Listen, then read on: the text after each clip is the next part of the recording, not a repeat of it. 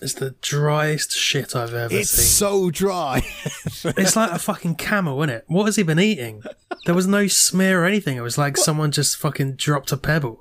Disappointing.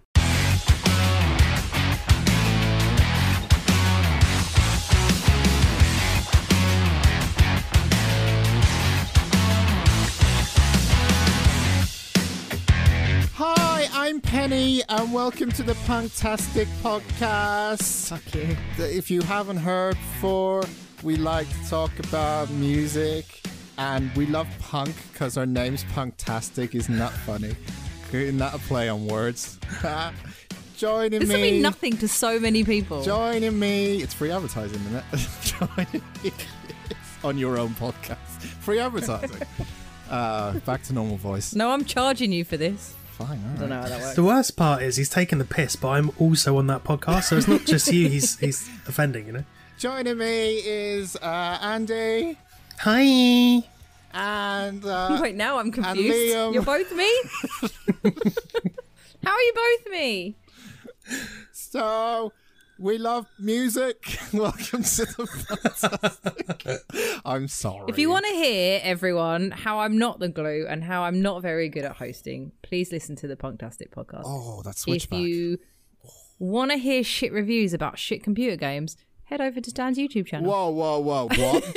Excuse me. You know, I don't mean it. I, I just you, told you. you before- shots fired first. Excuse me, I am on a road to 1000 right now, which I'm halfway there at the moment, Bon Jovi style, because I'm trying, and the reason for it is because I'm going to review cats and fucking dogs, which people have known from this podcast and After Dark. If I reach 1000 subscribers, we are now halfway there. Go do it. So yeah, go do it too. Are we just opening up with fucking adverts? Is that how we're fucking doing? It? I was going to this? say, Andy, you got anything you want to plug? Uh, maybe just the Punktastic Patreon. That's the only thing I care about. Why are But- we plugging that? There's a new Taco Bell started opening up it. near us. We can go there when it's open. Big Tesco's. Check it out. Big Tesco's. Make sure you get a Shudder In fact, account. it's going to be open by the time this comes out.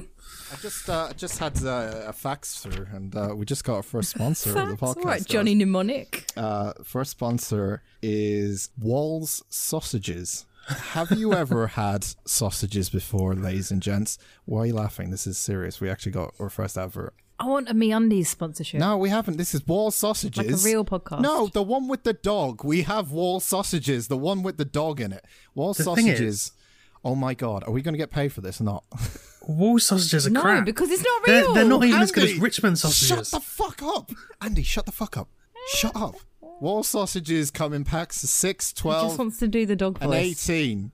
I will at the end. And 18. Mmm, wall, walls. Ruh, ruh. On a side note, as to do some cracking maple syrup sausages. I highly recommend those. Maple and bacon, delish. What is this podcast again? I don't know. I fe- don't know. I feel like doing a restart. All the times that Dan's done the intro and forgotten to say what the podcast is. God, he sucks. And his name. Oh, I know my fucking name. Don't worry about that. You didn't introduce yourself or the podcast, which is what you were taking the piss out of me for. My name is Dan, and welcome to the Unusual Suspects podcast, episode 57. Joining me is Andy Hi. And Penny. Are we really doing this again? Hi. No, we're just gonna have the two of them. We have to like at least do the official one in there. So now we're done it. We've done it. It's done. After that fucking whatever that was beforehand. Anyway, welcome. Uh, I think in like a couple of episodes ago, we kind of were joking the fact that England uh, actually won the Euros. At time of recording, weirdly, they've made the final, so they may have actually won the Euros. So We'll find Yay. We now a sports podcast. Yay, England! We did have last time. We were talking about Alan Brazil last time. Fucking hell. Brazil. what a show this is. I don't care about the football. I'm mad at Lewis Hamilton still because I'm losing the F1. All right, all right. Let's not turn it into fucking talk sport again. Jesus you Christ. started it again. Pen, I hear you went back to the cinema to sit in a cold, dark room again. How was it this time? It was great. I went to see Freaky, starring Vince Vaughn and a girl, because I did no prep for this segment apart from And a girl. just Might watching. have been an Oscar award winning performance, but a girl. I mean, they should give Vince Vaughn an Oscar for pretending to be a 16 year old girl. He was incredible. The girl in it is Kathryn Newton, who plays Millie, and Vince Vaughn is the butcher. It is your standard Freaky Friday body swap movie. Millie is a high school student, and Vince Vaughn is the butcher, a serial killer, and they swap bodies. and it's ah. fucking great. It was super funny. Is it bloody or is it just funny? Yeah, it's really gory. There's some really good kills in it, some really creative ones. It's funny as fuck, though. It's really funny. Vince Vaughn is really funny as a 16 year old girl. Is it only funny because you have a, as we all know, and everyone the nation knows, you have a very strong connection to horror films? Is it funny in the sense of like it's a spoof on those kind of slasher films in a way? It's not really a spoof of slasher films. It's literally just a body swap movie. But what would ha- instead of Jamie Lee Curtis and Lindsay Lohan, like a mum and daughter swapping bodies, what would happen if this massive? Because Vince Vaughn's not a small, He's like small six dude. six four, isn't he? Yeah. So what if this big fucking serial killer that's used to just being able to rip people in half, well maybe not rip people in half, but beat the shit out of people, is then suddenly in a small girl's body, and vice versa. I mean, it's an interesting concept. Yeah, I'm almost surprised no one's done it before. But I was going to say the whole cinema was laughing. There were only, I went with friend of the podcast, Chris. There were only four other people in the cinema because it was one o'clock on a Thursday afternoon. Nice. But Best it's time. really funny. Best time. Just yeah. sell it as the whole cinema was laughing, and you're dumb. Yeah, the Whole, well, it's true. The whole cinema was laughing. Um, yeah, it's gory, it's funny, it's a different enough take on the body swap movie without it being. You kind of know how it's going to go, but like Andy said, it's an interesting concept. Cool. And yeah, I would recommend. I have recommended it to three other people today already. So Did you get uh, ice tango while you were there? no, I went to McDonald's beforehand. Did you get any popcorn? Any any refreshments to help the cinema out? Poor cinema. Uh, no, Did you smuggle some in? no, Like, did you smuggle in like a cheeky little cheeseburger just to enjoy halfway through? no. Because that's not helping the cinema. That's what and we then need. eating it, going to the staff and eating it in front of the person. Excuse me, have, do you know where screen two is? we got any ketchup? Oh, really? Went some in ca- Southend, sat in McDonald's, had my McDonald's, and then went and watched the movie. Okay, fair enough. Well, just want to make sure that you're supporting our cinemas. But I paid for a ticket. Does that help? Christ. I mean, it's a start, but uh, I mean, But they make all their money on popcorn, so they do. you know, yeah, they, just they saying. make that's when they make the money pen. So I'm just Yeah. disappointed in you. Yeah, I didn't want popcorn for lunch. Sorry. Well, you know, we It's got. also not my usual cinema, and I just. It's a bit. Hey, all cinemas are. the- the- We're not distinguishing against one another. All cinemas are cinemas. No, I'm just. Um, I don't. All and I don't know. cinemas matter. Are they do? Are they doing popcorn in this COVID world? Yes. I- or is it not bagged popcorn? is it not individually bagged. bagged? Yeah. yeah, it's bagged. yeah, I don't like bagged popcorn particularly. Mm-hmm. So sorry. All right, sure. What was that noise? Sorry, what was What that? was that? Was that just- Sherlock? No, I heard it on your camera. What was that? Who's got their window open? I don't think it was Marcy. My neighbours were fucking noisy earlier. But Got your fan on. Okay, I think we got. A... fuck, is it? An is internet, it an internet ghost? ghost. No, I've, I was about to get the jingle played up now, and I forgot where it is. Fuck again. I need to be warned like five minutes beforehand before I do it. We How didn't we know there there was going to be an internet, internet ghost ghost? joining us. Editor, if you hear that weird noise, like turn it up a bit because I don't know what the fuck it was. Put me off either way. Okay, is that it, Pen? I also saw the trailer for the Forever Purge. The what? The Forever Purge is the new ah. Purge movie. The Forever. Don't know how I feel about it. Oh, that's the one with the cowboy, right? With the cowboy hats and shit. I think so. Well, you saw the trailer. What do you mean you think so? I saw the poster. I poster. can't remember if they had cowboy hats. Okay, so It it was. See, I thought like because it's the Forever Purge, right? So yeah, it's just all apocalyptic and completely lawless. But I was like, how does that work? and they're all on horses. no. What the fuck poster did I see then?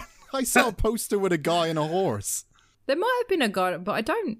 It wasn't a thing. They were just. It was just normal. I don't. Well, not normal because everyone's trying to murder each other. Okay. It wasn't a very good trailer because I didn't really. It made it look like the government have just gone ah fuck it, just crimes legal all the time, and then society is collapsing, but that doesn't really make any Sounds sense. worryingly familiar, though, don't it? So yeah, I was going to say it sounds realistic. yeah. So I'll watch it. Don't know if it'll be any good. And I also watched the trailer for the Escape Room Tournaments of Champions, which I am excited for. Which I need to catch up on. Yes. I love an escape, room. Escape room. The sequel was good. It looks like, as the name would suggest, the people that survived the last escape room and a bunch of other people that survived previous escape rooms are now all escaping rooms again together. Great. It's a company picnic. Lovely. I'm also really annoyed that I found out today the new Scream movie is not going to be called Scream 5. It's just going to be called Scream, which uh. has made me irrationally angry. Is it going to be Scream, but the S is a five? Nope. What a bullshit marketing ploy they've missed. Yes. That would have been genius. It's just called Scream. I'm like, but it's not a reboot and not my movie. It's not even called like Scream, Scream Harder, or No, Scream with a vengeance. Scream with a Vengeance. No, nope. Scream Electric Boogaloo. that's true. I wish it was. It's not. It can't be just Scream. That's that's already the movie. You, mm. wow, you sound like a very, very, I'm really cross about it. very much an internet nerd going. It can't be called Yeah. Scream. I'm not happy it. It with can't. this. No. They're taking away my film. I'm gonna post No, my I'm comments on Reddit because- and tell everyone about. no, because Reddit hates us. Yeah, join the clan. It just doesn't make any sense to me if it's supposed to be the fifth in the series. That's like having Toy Story It's 1, Toy. Story 2, It's a Toy reboot. Story. It's not a reboot. Yeah, well, it obviously is if they're calling it Scream. It isn't. It's got all the original cast and yes, stuff Pen, in it. It's but carrying you do on. know that people are born in between the last Scream and the Scream that is coming out. Which but it's not a reboot. Okay, so It's like having Toy Story 1, 2, 3, 4, and then Toy Story again. It doesn't make any sense. I mean, they will do it one day. And one day Pixar we'll will do anything Toy to it. Yeah, they'll do that Toy Story reboot. I know they will. One Yeah, they will milk that cow dry. Mm-hmm. Ugh. but yeah, there you go. That's my horror update for you guys. Oh, thank you. Oh, good. What's your favorite movie? I tell people it's Eternal Sunshine, but it's pitch perfect too. TV show? Sabrina, Favorite snack? triple berry gushers. Who's your biggest crush? The Booker Hooker.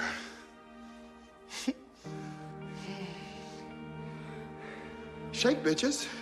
I had a sad week. Well, I kind of had a happy week towards the end, so yay. I. Okay. I want to talk about this documentary. because I know I sent you guys something. I'm, again, not gonna spoil it or talk about it too much, but I need to get it off my chest because it's been sat on it for a while. And.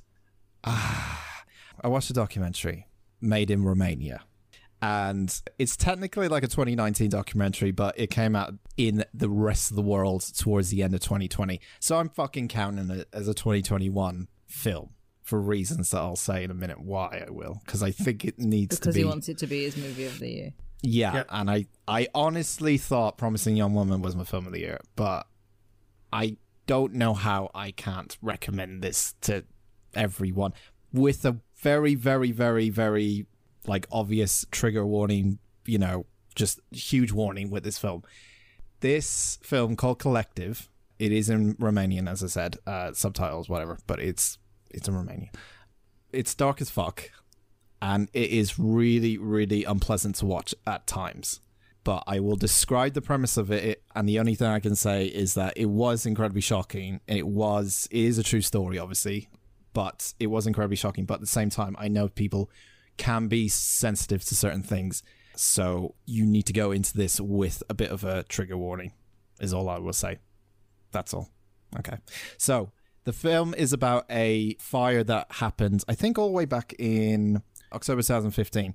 There was a gig in Romania with a rock band, can't remember the rock band, and the club was called Collective. And a fire breaks out because a person in the crowd, for some reason, lit a firework and it went up into the ceiling and it wasn't fireproof, the ceiling. And the whole thing. Wasn't the ceiling? Wasn't it kind of a lot of the club? This is just from what I remember when it happened. Like Yeah. Made of like fabric. yeah. Like not only was it not fireproof, it was like there was banners and and curtains and shit It- everywhere. Yeah, it's one of those where you would have curtains on the side walls sort of club. Like Yeah, just so like extra flammable. yeah, very extra flammable. But also, yeah, when you you do see the actual footage of what happens in the club in this film very early on, it does feel like there is some sort of like I said, fabric at the top where the lights are as well. It's very strange they had it the way it was, and so a fire breaks out, and there's about a hundred or up to two hundred people in this club. Mm-hmm. They try to get out of it. The band also try to run out. I think they actually were able to get out, but 27 people died and 180 were injured during this fire. One of the main reasons was there was no fire exits at all in this club. Just fucking nuts, isn't it? So, from what you see in this documentary, they all just run through the me- one entrance. They could only go out. They could have gone. I think some of them tried to go out backstage, but a majority of them just legged it. Two hundred people. I was going to say, is that not how the band got out? Like, if you got like the back of the stage. They went to the back, but the things you see in this, like it happens so quick. I can't imagine anyone mm. had the brain power to kind of think and, and just go right. Let's go backstage. It's much easier. Like it was more of like a Yeah. panic, and it happened so quick, and it just when you watch it and it, you can feel that kind of fear that people are feeling in that because it is just an amateur it's actually a photographer who was there with a professional camera who was filming it in hmm. the crowd and then you just see this gulf of fucking flames and it's terrifying. I think it took about two minutes for the whole place to be fully on fire. Yeah. it's so quick. It's hmm. incredible. Like by the time the, the lead singer says i think there's a fire up there the roof is already in fucking fire. Like it's it's already covered in fire. You think like oh we need to get a fire extinguisher and they leg it and that's it yeah. So i originally thought this documentary i didn't read too much into it but i originally thought that's what it was just about. I thought it was about this fire at the club and why there wasn't fire exits investigating you know why this hmm. happened and all kind of thing. And it wasn't. It was something else entirely. That's just the start of it. It's it's actually to do with what happened afterwards. So you had 180 people injured and then over the following months 37 of them injured died in hospital. Hmm. Now the main question with this is they're alive they got burnt maybe they had you know limbs burned and stuff but they got out and they were alive. Why did these 37 people die after being in hospital for you know months after the fire? It just seems very odd that this would happen. And that the Ro- romanian government said this was a horrible tragedy. We're going to give them the best care as best mm. as germany has because germany has apparently that's best care. health care yeah so we're going to give them the best health care this was a tragic event and everything. So these people die. The family members starts questioning why this was happening because they seemed fine when uh, like they were burnt but they seemed okay. And then suddenly, Oh, suddenly so it wasn't like they succumbed to their. They were really badly burned No. and they like succumbed to No. their injuries. They were just. in hospital 37 of them died I, I mean some of them as i said were more burnt than others but there was there's one person in this particular one that said he was comparing to someone who was alive who was in that fire in that concert and he had a son who died in the hospital and he looked at this person's burns and went my son's burns were less you know damaging than hers why did he die? And he starts questioning like all these things and it's just sends you on this roller coaster of like what the fuck is going on? Hmm. And it is an inquest into what happened to those 37 people who are in that hospital. And again I, I don't want to spoil the bigger story here and i really probably won't go into it because again it is a very very depressing trigger warning hmm. film and it's not for the faint of heart but i felt so fucking angry watching this film like i've never felt that angry watching something in all my life i find it hard to believe that that is it, the thing that happens and the things you find out to these 37 people it is an actual thing that happened Yeah. to to give you some idea, Romania is not the greatest government in the world. Let's just put it that way.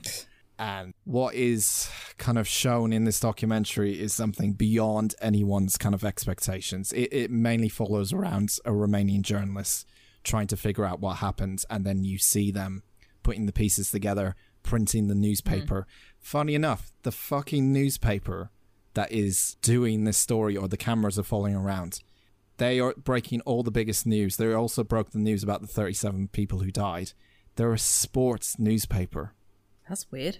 The Gazette Sports. They Yeah. are the the ones breaking the biggest news in Romania and have the best journalist is a sports newspaper. And I was just like, wow. Hmm. It's truly fascinating. Again, I will keep saying this. It is really hard to watch. At one point, I remember sending you guys a text. At one point, I nearly threw up. Like I, I'm being genuine. I nearly threw up at hmm. one point. I really hope people watch this because it's super important. I do. I as as much as I'm saying don't watch it, don't watch it.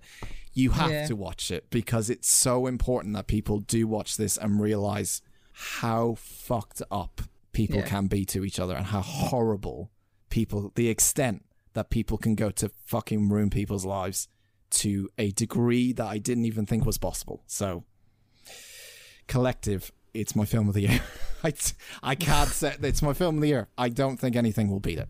There's not like it's just so You've said that three times this year already. i know i know. I thought it was the overnighters Uh, no well the overnighters is no film but promising young woman was my film of the year but i this is too it's too important. Like i can't say oh this action film will beat it. This is too important to not recommend and shout from the rooftops no one's watched this i know no one's watched it no one has seen it and i can't i can't understand why no one has seen it because it's fucking incredible and it should be talked about everywhere netflix pick it up please like i, I guarantee if netflix picked Could it up. Could you imagine if Netflix picked it up and like everyone was talking about it? if Netflix picked it up, I will guarantee you right now that it will be the most talked about documentary within Yeah. a week. I guarantee you.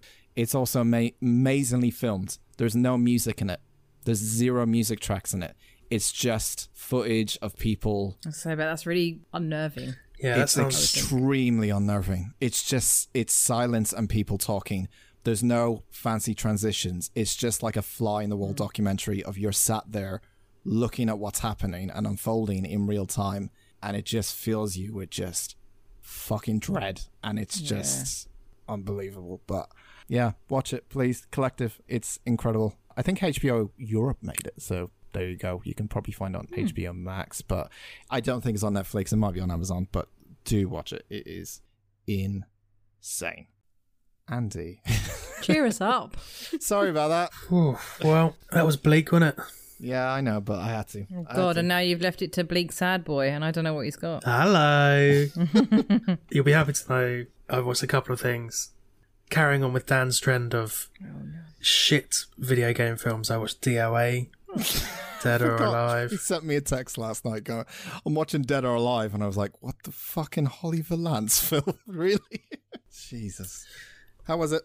Fucking dreadful. Really? So Dead or Alive is like is is a video game beat 'em up series, but they were known for having like mechanics where you could move tits around. Tits. boob Yeah, physics. so, yeah, like- boob physics. Their whole brand is built around the physics on breasts, and this film Okay. follows that pretty Japan, accurately. everyone. Yeah. As a spin off of the game, they also did Dead or Alive Volleyball, and there's a full 10 minute scene where they're playing volleyball in just very short bikinis and stuff, which, you know, it's fine to watch, but. So that was that was that. I did learn that Devon Aoki is Steve Aoki's sister. You know the DJ? Hmm. Yeah. Yep. Yeah. Didn't know that. That was the highlight of watching it. That's what I learned.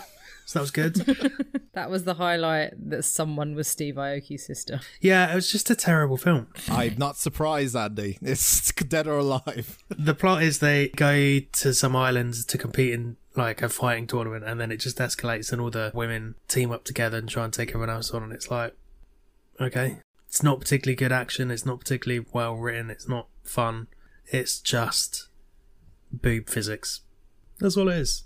I wonder what Holly Valance is doing now. I assume Dead or Alive, this is not a new film. 2006. Yeah, I wonder what she's doing now. I mean, I don't care enough to look. I Just Well, I did have a look, but I couldn't find anything of any worth. oh. Did she go out one of the guys from Westlife? If I imagine that. Was that her? Did she like No, break up no, that Kerry was Del- Katona and Westlife? That was Delta Goodrem, wasn't it? Her and Brian McFadden. Turned into Mm-hmm. a fucking music podcast. Gossip podcast. Gossip podcast. Yeah, more or less. Fuck it up. I also watched the full franchise, possibly one of the greatest, most underrated franchises of the last 10 years. I watched the Expendables trilogy. Great. Hmm. How was that? and it was fantastic. yeah, I guess so. You'd like it anyway. It's just ridiculous fun. Like I've had a week of not sleeping at all. Hmm. I've had maybe 15 hours since last Tuesday. Andy, there's What? times when I text yes, you, not good. and at one point, and this was like weeks ago, it was like four in the morning, and you said something along the lines of, I'm just going to put a film on now. and I can't remember what it was, but I, I think it was something out of the hat probably. But I think you watched something at four in the morning on a Wednesday or something. so, like, What's your point? I'm saying, sleeping wise, it just hasn't been just the one week. I'm just saying. Well, no, no, no. I mean, it's obviously been No, but it, his sleep Years. is bad, but it's worse than usual. it's worse at the moment than it has been for a while. Okay, fair enough.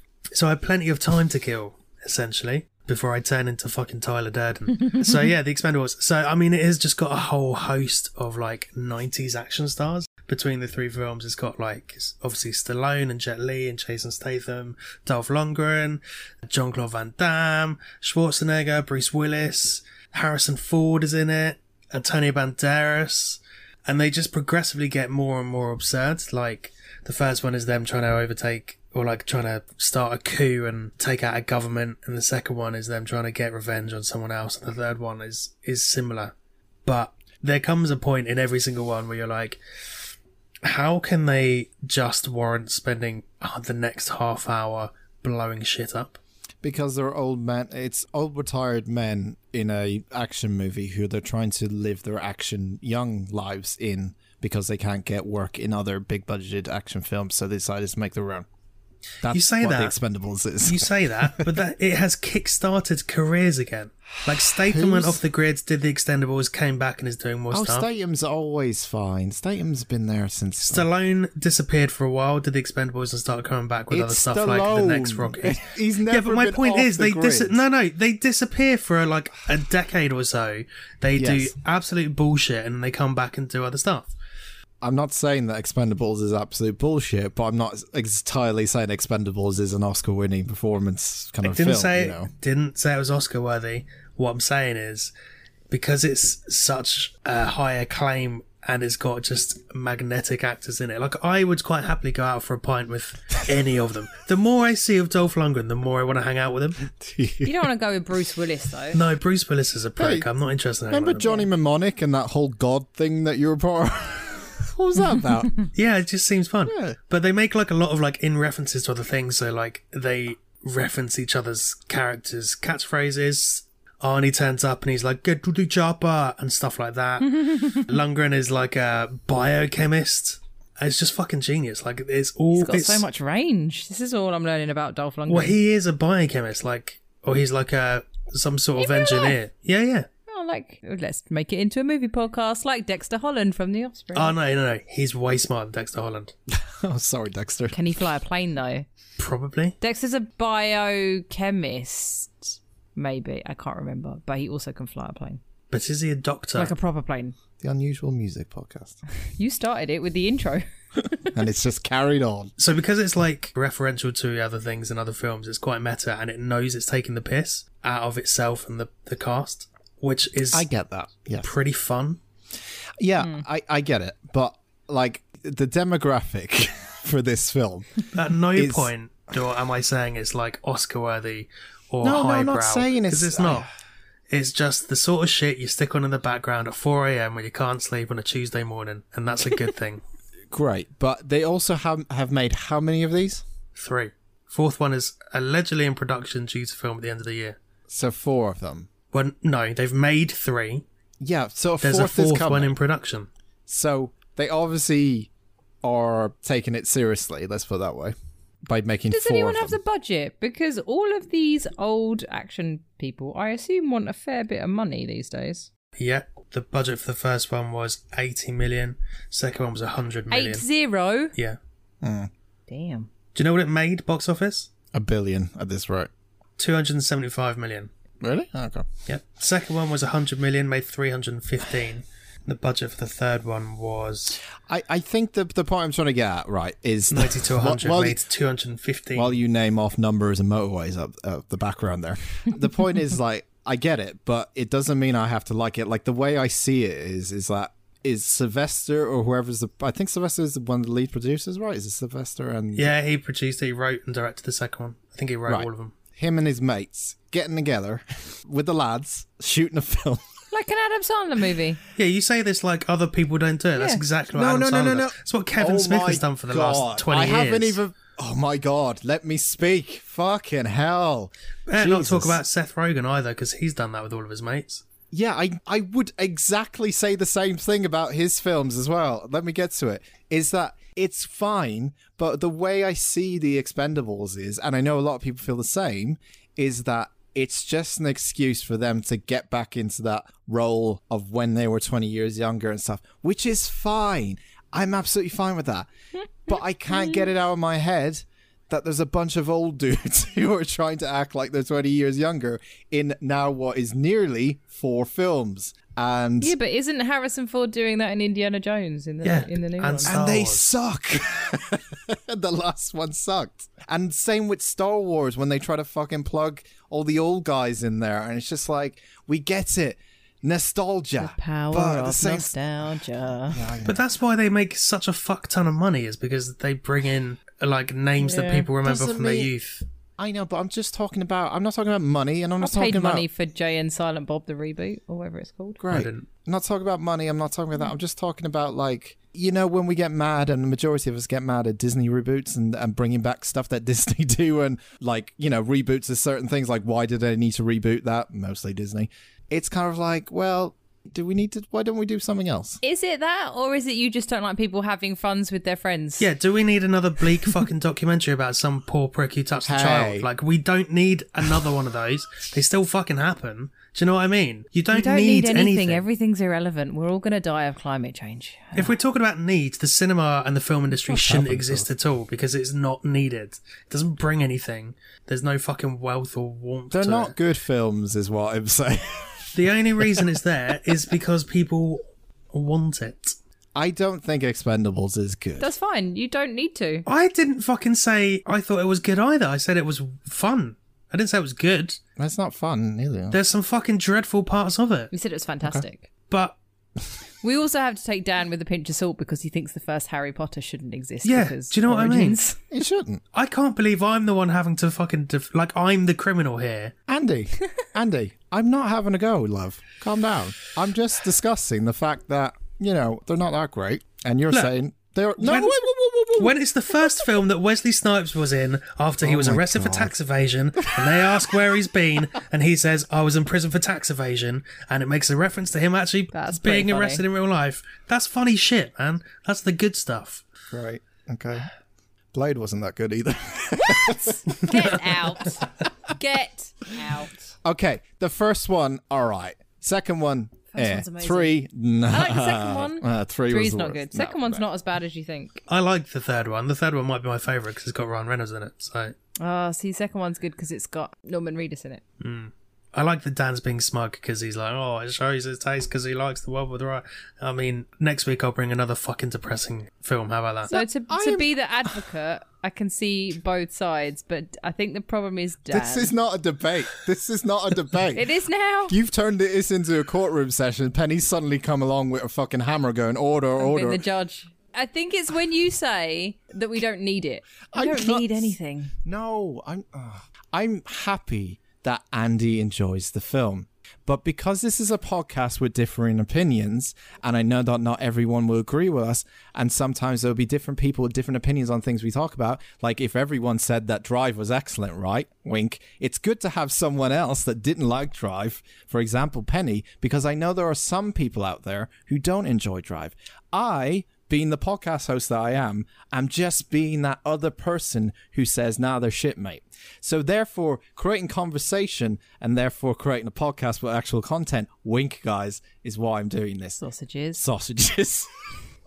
Does it help that I haven't seen any of them? Absolutely not. Well, it depends whose opinion you hold in high regard, mine or Dan's. Yeah, I that's mean, a good neither question. of you. You wouldn't like it because it's an action Wait, film. wait, wait, I wait, don't wait, wait. mind action films. It sounds funny. If we put a gun to your head, whose whose opinion would you trust? About what? Would you rather trust Andy or Dan? Uh, I trust Andy because one, I've played Among Us with you, and two, you've golden balls to Andy. So in that Yeah. case, I would trust Andy more. Sneaky fuck. It was a board game. You just you you're basing Yeah, your exactly. decision And that's off a board We've still game. not met in real life. I need to meet you, and then we'll know. There's no truer emotions. I was playing than to win the game. Yeah. Therefore, I was thinking, and are you trying to win at the game of life, Dan? "Oh, fuck off!" trying to win the game of like, what is this? Jesus fucking Christ! Anyway, The Expendables is a last hurrah for a lot of action stars from the 90s. So, if that's your vibe, if you like Demolition Man or whatever. The one person who's not in it that I would have liked to see is Kurt Russell. But aside from that, Oh yeah. Is he not in it? In one of them? No. Oh, No. I would have thought he was. He's oh, not. I'm thinking of fucking. Is it in Chuck Norris? Isn't he in one of them? Chuck Norris is in the second one, yeah. Second one. Yeah, that's it. Yeah. Imagine if Dan had suddenly got the two. We've had this whole Got argument. the and wrong Dan's actually film. thinking of different films. Yeah. And he's like, "Oh no, I fucking love the Expendables." Which one's your favorite, Andy? Um, Not the first one. They don't need it. I don't know. The third one is my least favourite, I think, because it's got like new blood in it. Young kids like Ronda Rousey, who's in it for some reason. The first or the second? Let's go for the first one. the first one. Okay. Dan, what's your favorite one? Uh, f- four. The bleakest one. I, I was going to say, if you pick two, then I'll, I can create content It's by when- picking the third one. Sylvester Stallone finds a new buddy called Forky. He goes off, and then all Arnold Schwarzenegger gets jealous that he's going off with Forky. and it lost its true meaning of its story from the original, and that's why I like four the best. Anyway, guys, are we all done? Yeah, sure. Sure. Excellent. We've milked this cow enough. That's the second time I've mentioned milking a cow today. Yeah. Oh, milky goodness. You know him? Yeah, we used to be on the same team together. That's my oldest worst friend doing here. Both your names came to the top of the list. Is that a problem? Yeah, should have shot him when I had a chance. Big Barney Ross. Bigger Trent Mouse. What are you doing? Praying for Brooke? Could be. Have you been sick? You lost weight? Really. Now, whatever weight I lost, you found, pal. You guys aren't gonna start sucking each other's dicks, are you?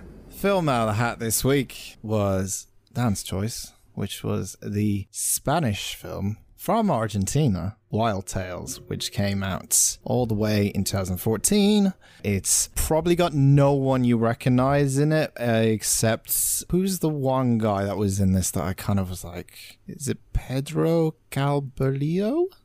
No, he's a producer. Anyway, forget I said that. Probably won't recognize anyone because it is a foreign film. Unless you're Spanish. Hi, Spanish listeners. Hi, Spanish listeners. I don't think we have any. That's all. I checked the analytics. I don't know. We've got lots of like less than one percent in a bunch of countries. So. yeah, a high one Spanish person. Probably just people using proxies, isn't it? Thanks, proxies, keeping the show alive. Thank you. This is an anthology film with six standalone shorts, all written and directed by Damien Szifron, and it follows a common theme of violence and vengeance. Shall we go through each one and then we'll pick our Yes. favorite, I guess? Yeah. Let's start with the first one. By the way, this was shot in eight weeks, the entire film. Pretty impressive, right? I mean, I know it's an anthology and it kind of takes place in one particular location, I guess, each of the stories, but What Spain? uh, I don't know if it was Spain or Argentina. I don't know. I guess whichever. Somewhere in South America, maybe. Okay, let's begin. So we're starting off this with our first story, technically, even though it's just kind of like an intro story, which is called Paternak. Pasternak. No, it's called Paternak because I made sure I got the pronunciation right. So when they were talking about Gabriel Paternak, that's how they pronounce it. So I know it looks like Pasternak, but it's not. Oh, get to the fucking point, you fucking pedant. Jesus Christ. I'm really enjoying pissing Andy off. It's actually quite nice to. I haven't slept enough. I can fucking tell. yeah. So Pasternak is uh, it starts off with a woman who's checking in her bags at an airport, and she says to the person at check-in desk, "My ticket was paid for by a company. Can I get air miles?" Which I thought was a cheeky way of fucking getting air miles. I would have never done that because you're not supposed to do that. Works though. Expenses though you can claim for, but not fucking air miles. All right, stop being cheeky with it. I've never had a job where that's an option. So I've definitely claimed air miles on Have you? uh, expensed flights, yeah. oh, Andy, you shouldn't probably admit this on the fucking Dan just podcast. doesn't have the balls. One of the perks, isn't it? Just bleep it out. Just beep. Anyway, she's talking about how her ticket was being paid for by a company. It's important later. So she gets on the plane, and a man next to her on the plane is asking the woman about her. I don't know if he was being flirtatious or he liked the, the look of her or something, but I think it was being a little bit like, hey, what's up there? You know? My first note just says no one wants you to talk to them when you're on a plane. Yeah, that too. Like, I Yeah. never want the person No. mm, anywhere near me. I, I have had people talk to me like because I travel on my own a lot, and I have had it. But yeah, no one wants that. The worst is when you're in a window seat and they're in the middle. And so you have to like, if you want to go and leave or walk around, you have to get past them first or something. I ended up chatting to a guy at an airport because we were delayed, and then we obviously were on the same plane, and then the plane was delayed, and then he managed to swap his seat so he could sit next to me and talk to carry on talking to me on the plane. Oh, how long? Did you put headphones in immediately? That's a good idea, actually. No, uh, I should have. Well, 'cause I was fine chatting to him sitting at the airport. It wasn't very far. I was going from Chicago to New York, so it wasn't very far. But it was just awkward. And he was American, and I gave him like a 50p and some UK money, and he was very excited. You gave him some. Wait, sorry. You gave him some money on a plane. Like some. Can I spare some 50p? change? Like he was doing a performance, and you give him some He'd money, never like seen a any peasant, English money. like a. Penny, he's just robbed you. That's what he's done. He's essentially picked of your like pocket. 74p. Can I have fifty p for the machine? yeah, then he gave me his business card, and then I immediately threw it in the bin and ran away. Okay. Well, that's nice to know. Anyway, so the man next to her on the plane is asking about the woman. What does she do in life and stuff? And she says she's a model. She asks the same thing to this guy, and he says he's a music critic from the classical genre of music. She then explains to him that her old boyfriend is also into classical music, but he's not famous, and he submitted a bunch of stuff and never got published or anything like that.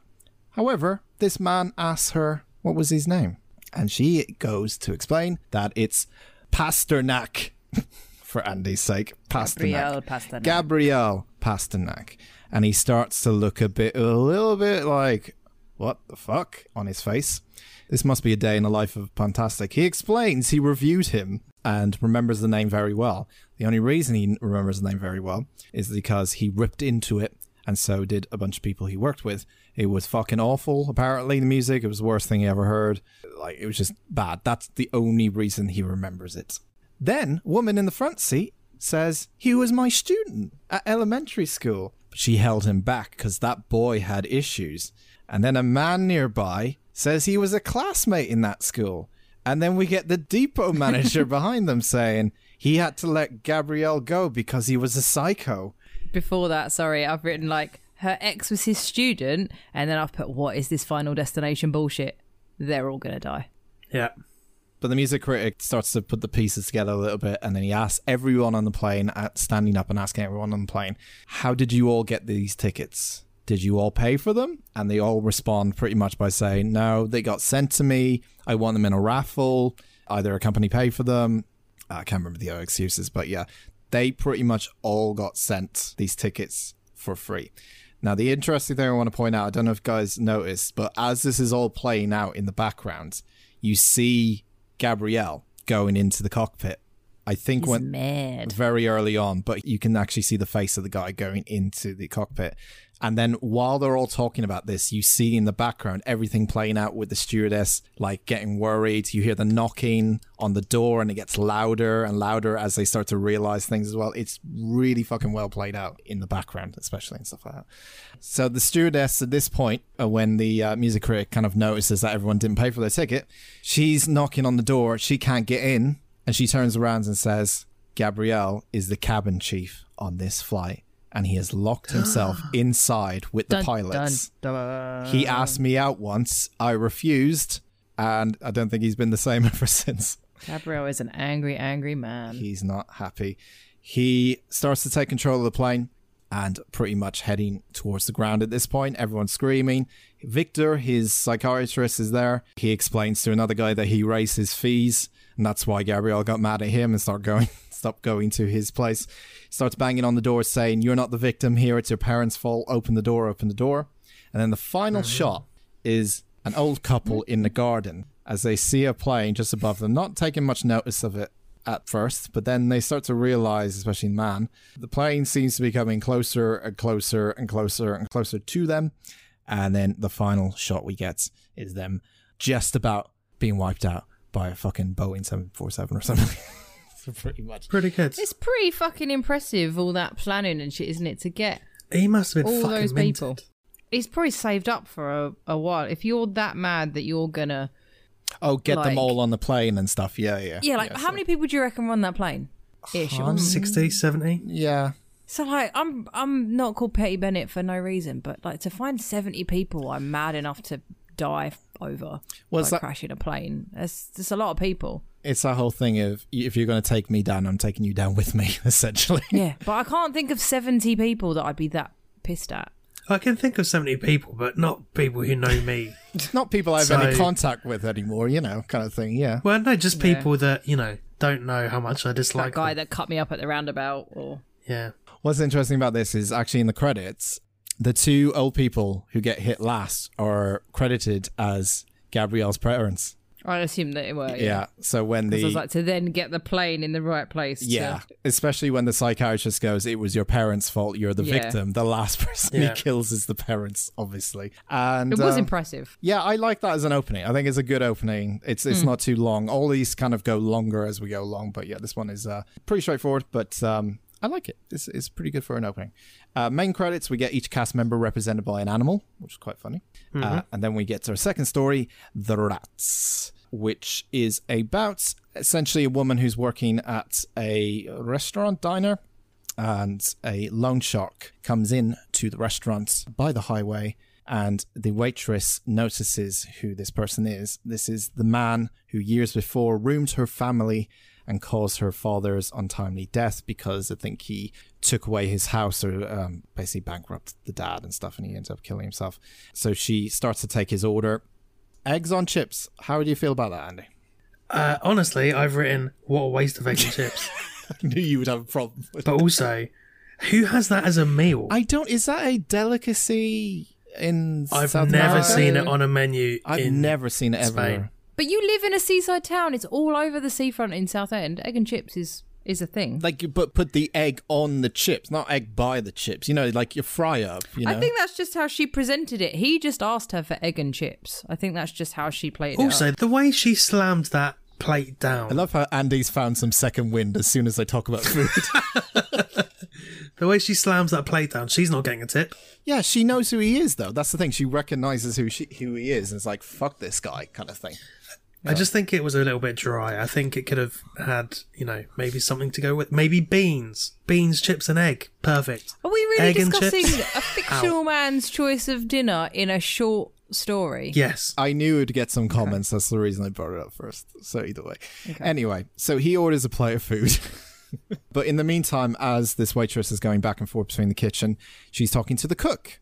And the cook basically is very upfront with offering rat poison to mix in the man's food because she doesn't Yes. want the waitress to feel like she's has to serve this man and like be nice to him and stuff. She's like, just give him rat poison. Here Just you go. Just murder him. Just murder him. no one's going to find idea. out. It's fine. I went to prison. Wasn't that bad? Exactly. Prison's not so bad. You get free rent, free food, all that kind of stuff. Which we then find out that the cook has actually been to prison, so this isn't her first rodeo, essentially. I really like the way they say Coca Light or Diet Coke. Coca Light. Coca Light. I love it. I might call it Coca Light anymore now. Coca Light. Sorry. I just really like the way they say it. so the cook ends up making the food. Waitress has no idea that the cook has secretly put the rat uh, poison in without telling her. She then notices in the sink that there is, I get rat poison particles or something in the in the sink. From Yep. I'm not really sure how she knows. She just goes to the sink and she notices it, and she gets really mad because now the guy is about to eat the rat poison. The cook says, "Don't worry, his heart will just explode or whatever. No one's going to find out. Who's going to, you know, he's a mobster. Who's going to care if this guy dies?" But she starts getting worried that she thinks the rat poison might be out of date.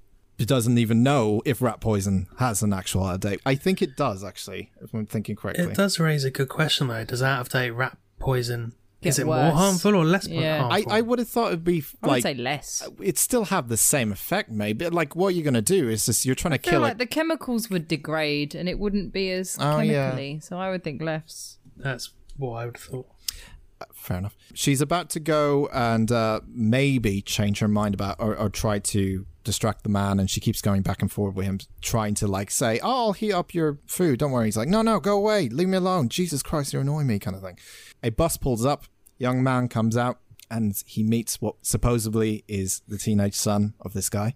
And he starts to share his father's meal. This time, the waitress is like, "Oh no, we can't let the boy eat it. I don't want him to die. Even if this guy dies, I want the boy to die." Yeah, because then you have to start hiding bodies and stuff, and it's more complicated, isn't it?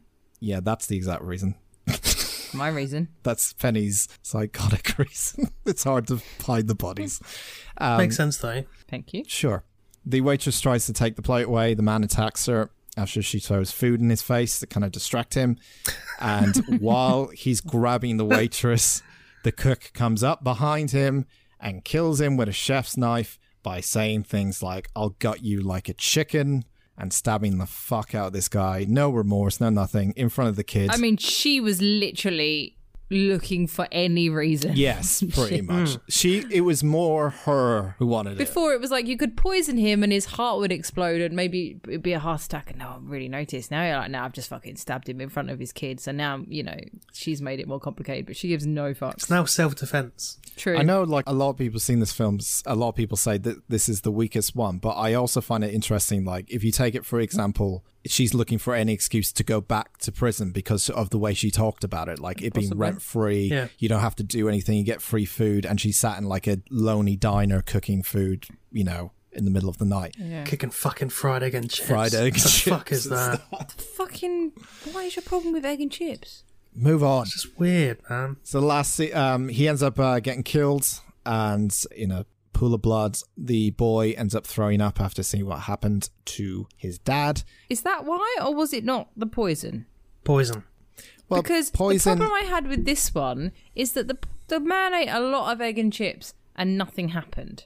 yes, But then the boy ate like three chips, and then before it all goes a bit wrong, he's like, "I don't feel very well." Yes. And then the whole thing with the house. So I'm like, so the poison's working, but why isn't it working? How do you know it's not? No. How do you know it's working? Because he just came off a bus. He could have been like a bit road sick or something. Mm, it wasn't very clear. He could have just thrown up because he was on a long trip or something. Like it doesn't. Like the whole point of it is like you don't know the answer. It Was the poison in date? guess. Was it? You're just kind of left to know if it's a mystery. But in the end, the guy dies anyway, pretty much, and the cook ends up going to jail, pretty much. So yeah, we get the last scene that they're all outside and the cook being arrested and driven away by a police car, which nicely goes into the next story as we see a very fast Audi in the background speeding along as we get the next story called The Strongest, which features Diago, who's driving through the desert. And he is a very well dressed man, I would say. A very much an Audi driver, would you say, Andy? Yes. He looks like every Audi driver I've ever seen. fucking obnoxious. Yes, Spanish or Argentinian, whatever. There's actually there's one exception to the Audi driving rule, What? and that's someone we know. Quite often wears Toy Story pajamas. Yes, that's true. And Yes. drives an Audi. He used to. Used to he? drive an Audi. Um, not anymore. Hi, mate. so Diago, he's driving through the desert, and eventually he uh, comes up behind a very slower, older car that is constantly blocking his path. Now, it's not really blocking his path. There is a way he can No, overtake him. But Fucking massive road in the middle of the desert. yeah, that's what I thought. Like there is two lanes technically, and there was no one coming. He could have done it easily, but because he is um, an Audi driver, he decide he's just been very aggressive with the whole thing. Let's be honest. And he starts beeping, saying, "Get off the road!" Trying to get this guy to move. He overtakes him on the other side of the road, puts his middle finger up to him, insults the driver, called Mario, by the way. And further up the road, Diego gets a flat tire and it takes forever. Obviously, this is just one road just going one way. So eventually, after about 30 or 40 seconds later, Mario in his slow little car eventually catches up to the Audi driver, which has broken down. He obviously tries to take some calls, trying to get a pickup delivery. And I love the bit where he sees the car and just does the whole head scratch, quickly do the tire because he doesn't want to be embarrassed, Yeah. get in the car, roll up the windows, and just kind of go, uh, Hi, oh, yeah, my car broke. Uh. He's like, yeah, yeah, yeah, I know. Fucking Yeah. go. Tries to Weasel him little shit. Yeah. So he ends up sat in his car. Obviously, he's tried to replace the tire, but he hasn't really done it fully at this point. So he's just sat in his car. And Mario, in his smaller car, rolls up and sort of looks at him and goes, Ah, your car broke. I see. So what Mario decides to do is very cleverly drive the car in front of the car, but reverse back on it so that he can't see the number plates of his car, his slow car, and he can't make a call to the police and say, It's this number plate, come help me. He parks the car in front of Diego's and he ends up smashing the windshield. He then decides that that's not good enough. He defecates on it and urinates on it as well. It's the driest shit I've ever It's seen. so dry. it's like a fucking camel, isn't it? What has he been eating? I did not notice the moisture content of the poop. There was no smear or anything. It was like someone just fucking dropped a pebble. Well, no, that's good. That's a, Disappointing. that's a good shit. Though that means you're you're healthy. You're taking good care of yourself. If it's just a solid, it's fine. If it's running, no, running, no, no. Yes. It looked like he'd been eating hay. I honestly didn't notice you guys. This is- uh, we took good notes on this. yeah. Legit. I've got a lot of notes on this. So he does all that kind of stuff to his car just as a revenge for sticking the middle finger up at him. You also see his nutsack, I've just remembered. When Do he's taking a shit, Great. you see his nutsack. now. Okay, right. That's an important detail. Like, so just as Mario's about to leave after pretty much destroying the a lot of Diego's car, Diego pushes him by just wheel spinning his car, even though it's not fully ready to go in a way because he's only put I think three of the bolts on out of the four. Pushes the car in front of him, Mario's car, and off a cliff into the river, and decides to drive off by just leaving Mario. is kind of dumb because at this point he has called the police. Yes, he has called. He has the called police, the yeah. police and said there is a man attacking me, and so I suppose he did and say the he tow was truck attacking him. But and all that kind of stuff. Yeah. yeah, but then I was like, he's called the police. The guy is attacking him, so I guess it is self defense. But you've also called the police and then pushed a man off a cliff. Well, it's, it's hmm. the constant back and forth that it's this is actually probably the funniest because it's that constant back and forth of like oh i'm so sorry and then as soon as they get the opportunity like well fuck you then i'm gonna fucking do this and it's Yeah. like the two of them are just like back and forth back and forth between each other I in a way. personally don't know why he got back in the car in the first place because he had a tie wrench in his hand and he could have just put the wheel on and fucking twatted him if he needed to. I think it, that embarrassment you know that shame of like putting on the tire himself because it was flat he didn't want to do that so I mean, Yeah. if you've got to swap a tyre, you've got to swap a tyre. Yeah, doesn't- but it's more about the guy. You know, glass houses. It's like he did his whole like middle finger to him. This guy is obviously like he he wouldn't do that to him face to face if he wasn't inside the car. The car is his Yeah. protective shield essentially. And this guy, is in actual fact, when he's trying to be like, oh, big old tough guy, when he's actually confronted, he's a fucking scaredy little cat. He won't even grab the tire iron or whatever and like use it as self defense. So Yeah, he's Billy Big Bollocks until he's actually confronted by Wolf Creek Man. exactly, And he's like, oh, Wolf oh. Creek. yes. he is very Wolf Creek. Yeah. He did give me Wolf Creek vibes. So he pushes Mario's car off, Using a green shell. and um, Come on, I'm a gamer. But the problem is, is that Diago uh, realizes that Mario knows the license plate of this Audi and Diago's car. So he realizes this as he's driving away and goes, shit, I need to kill him. I need to, to make sure he doesn't remember the fuck or knock him out at least. I mean, he's trying to fucking run him over essentially.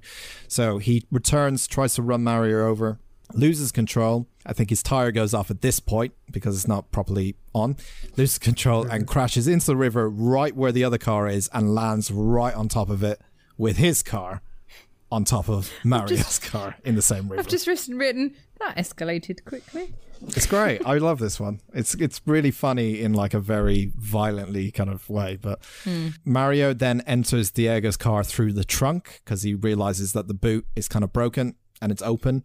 So the only way he can get through, of course, is by kicking those back seats down and trying to get into the car, which he does do.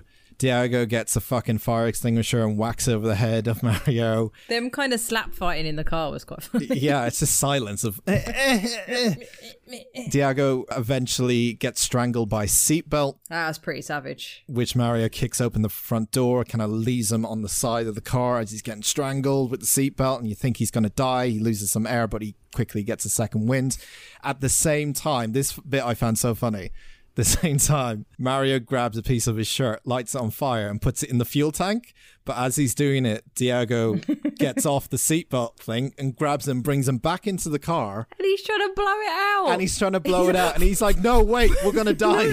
Like- I love that bit. It's so good. that was my favorite bit too. So he tries to bring him back in, tries to blow it out. Uh, unfortunately, the fire is now about to go into the gas tank. We then get a shot of a tow truck driver driving past this bridge. As he drives by, the fucking whole thing explodes near the bridge. And when the police arrive, they later discover two charred bodies, pretty much skeletons, holding each other and mistake them for lovers who died in a crime of passion. the end.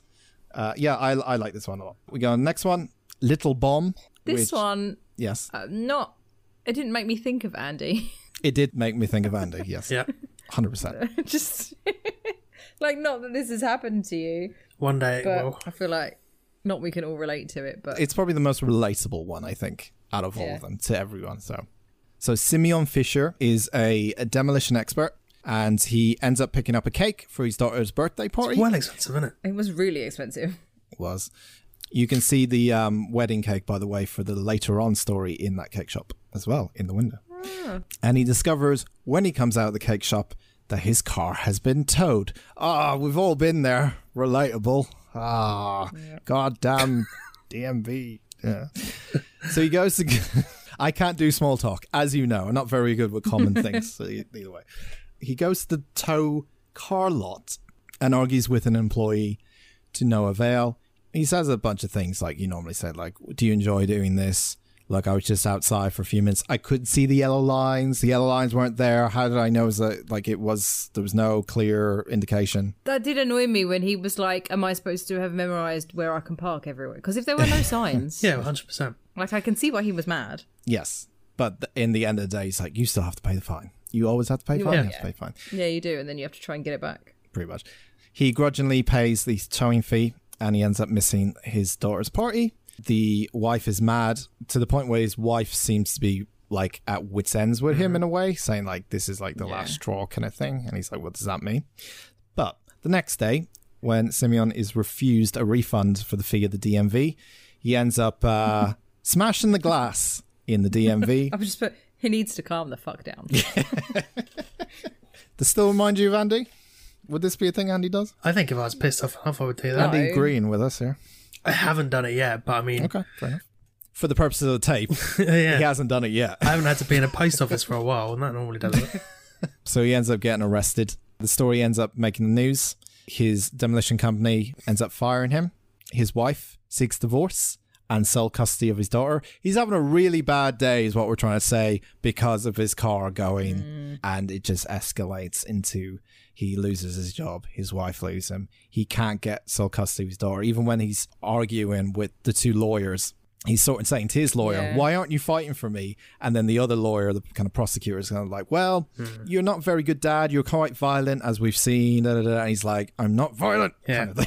I'm, I'm fine. There's nothing wrong with me. I'm okay. He ends up trying to go for a new job. My favorite thing, where he goes into a new job, smiling, all good, and he's like, "Hi, I'm here He to see." doesn't the- try very hard, does he? well, this is the thing. He goes like, "Hi, I'm here to see the secretary," and they're like, "Oh, um, uh, the, she's at lunch," and he's like, "It's 4 p.m." Like, uh, yeah, I know. Which is, you know. Don't tell me when I can take lunch. Do you think I'm a fucking idiot? 4 p.m. for lunch, and he just fucking. You can tell her to fuck off. Tell everyone to fuck off, and leaves. He's at his wit ends at this point. Then he goes back from trying to get that job interview and finds out his car has been towed yet again. Just put Toad again. He's gonna go postal. I'm like, he is gonna fucking lose his tiny mind. He just ends up paying it this time. He's sort of in this state of like, fuck my life. Bit zen. yeah, Zen like he's got to do something, but he doesn't really know what to do. So he's just kind of like, "This is pay the fee, live my life, whatever. This is crap." Blah. But then we get a scene where he's got something in the boot of his car, which is flashing blue lights on his face, and we don't really know what the hell this is yet. But he ends up attempting, or on purpose, leaving his car in a double yellowed zone while he sits at a cafe and watches as his car gets towed on purpose. Petty Bennett approves of this plan, by the way. I was all on board with everything he was doing until he started dipping his croissant into a coffee. Yeah. And I was like, I'm fucking out. This guy, this guy's a monster. He deserves everything that happens to him. You guys are so I- judgy about food. Well, you have fucking We like to learn about cultures. you have fucking gravy on beans. So yeah, and it's a hill I'm willing to die on. Mate, you have gravy in your breakfast. You can't fucking say much. yeah, it's Andy, only alright? when it's a carvery breakfast. That's No, it. you haven't taken me for breakfast gravy yet. Next week. I'm not fucking putting gravy in my cereal, am I? Neither am I I. would if I ate cereal, but Have you? Have either of you been to Spain? I'm not saying it's a Spanish Yes. thing, but oh, so why are you so judgy about coffee and egg and chips? because it's I think it's the butter. If it was really buttery croissant, I wouldn't want the coffee with the mixed in the butter. It's like it's too dairy for me. I think it would You're just not eating much. it. Simeon's eating it. I get Leave the poor man alone. He's having a horrible time. You let him do what he wants it's to just do. no. I get that. I'm, I'm not having a go. I just found it strange that that's a thing Yeah. that people do. That was it. That's all Andy was pointing out as well. I just found it yeah. strange. Do you know what's going to make his time even more horrible? What? Finding fucking pastry crumbs at the bottom of his coffee. I thought you were going to say cholesterol I don't care about cholesterol. Look at me. I don't care about that shit. or sugar. I love how this podcast has been a mixture of food, music, and, lot of some movie talk, and a lot of rage. Yeah. So it gets towed again, and as the car is sat in the kind of tow parking lot, an explosion happens. Big, big explosion happens. Not the greatest CGI in the world, but I'm gonna forgive him. It's not the biggest budget film, but it was pretty alright. I would say, kind of CGI explosion, destroying the offices. No casualties because he is a demolition expert. He knew the radius of the blast. He knew no one would get hurt because he put the bomb there. Very clever. Here's the weird bit. He's imprisoned, and he Yeah, becomes. this made no sense. It's fucking. he's imprisoned and he becomes a local hero, earning the nickname of Bombita, Little Bomb, and calls on social media for his release because he he finally did what Yeah. everyone wanted him to do. He stood up to the was to man. blow up. Yes, he stood Yeah. up to the man. And there's a very weird scene at the end where he's in prison This and wouldn't happen, right? Like it feels like they just let his daughter in the back door of the prison yeah, with a it's a, birthday it- cake. it's it's weird and funny in a way. But yeah, we get a scene with the prison where everyone's singing along "Happy Birthday" in the prison, and the daughter and the wife come through and give Simeon his birthday cake. He blows out the birthday cake. And the cake is in the form of a tow truck, I think, as well. Yeah, and um, everyone's happy and jolly. And this is that the could trigger him really badly. it's blowing out the fire on the tow. I don't know. It's just that the happiest part of this film is at the end when he's in the prison, finally doing what everyone wanted to do all their lives. And as Andy said, he stood up to the man, and now his daughter likes him, and now his wife likes him. it's just very strange. The only time you see him smile. Exactly, the only time you see him Yeah. smile as well, and that anthology part of it ends. It's like a budget V for Vendetta. Slash. Falling down. I liked it. With tow truck, yeah, yeah, falling down. This next one was my least favourite. The proposal. It was long and it was boring. I I think it is my least favorite as well. I think we'll get into the end. We'll say what our favorite and least favorite is. But yeah, This one, I don't know how long they were, but it felt really long. Yeah. This one. each one gets longer. I think as it goes on, pretty much. Okay. So the proposal, it's pretty straightforward. Teenager has crashed his wealthy dad's car, and he ends up arriving home. What we think at the start is committing a hit and run in his car. We don't know who to. The clever thing about this, even though I think it is kind of my least favorite, you don't realize the details, but they're all kind of told through the television mm-hmm. reports. Like mm. you know who the person is, who got hit. Then you hear from the later on the husband, Yeah. Uh, and then you hear that they're chasing, they're trying to find who it mm-hmm. is, and there'll be prosecutors been sent and all that kind of stuff. You hear a lot of things just through the television as well. This one I felt is the most Black Mirror-y, right? For me, I think it is in a way. It was the most Black Mirror-y kind Yeah. of dark ending as well, and, and Yeah. it felt the most Black Mirror episode. I'd probably agree. I was expecting a twist, but it never came. So But we end up at one point knowing that it was a hit and run on a pregnant woman. And the woman and her child are reported dead on local news. And her husband is also on the local news, swearing vengeance to whoever killed her. The parents form a plan with their lawyer or the family lawyer to have one person who can kind of cover up for the son. And the only person they have in this house is their groundskeeper, Jose. And he's going to take the blame in a deal that they discussed for half a million dollars. They Half a mi- I would need way more fucking money. well, he does ask for more. yeah, but originally he says yes for half a million. I'm like, we are not even talking unless Yeah, you but say that's at the whole- least a million to start with. That's the point of the film. Is that the whole entire I know. the entire thing of it is just people keep asking for more and more and more and more as as time goes on. We also don't know how poor he is. Half a million might be a lot. So He's a groundskeeper, so not super rich. I've literally got no notes for this one because I was bored, and one of them is I would need more money. Than Oh, pen. Jesus Christ. You don't even try. this one was boring. yeah, I also found it probably the least interesting one, but I still like tried. I did try. I wrote four notes. I didn't have anything else to say about it. I did write Is this the house from Parasite? No, Andy, not every house. that's a mansion is from Parasite, okay? It had big glass windows and large grassy fields. Bless him. He's only seen one mansion and he thinks every house is a Parasite. That's what they all look like.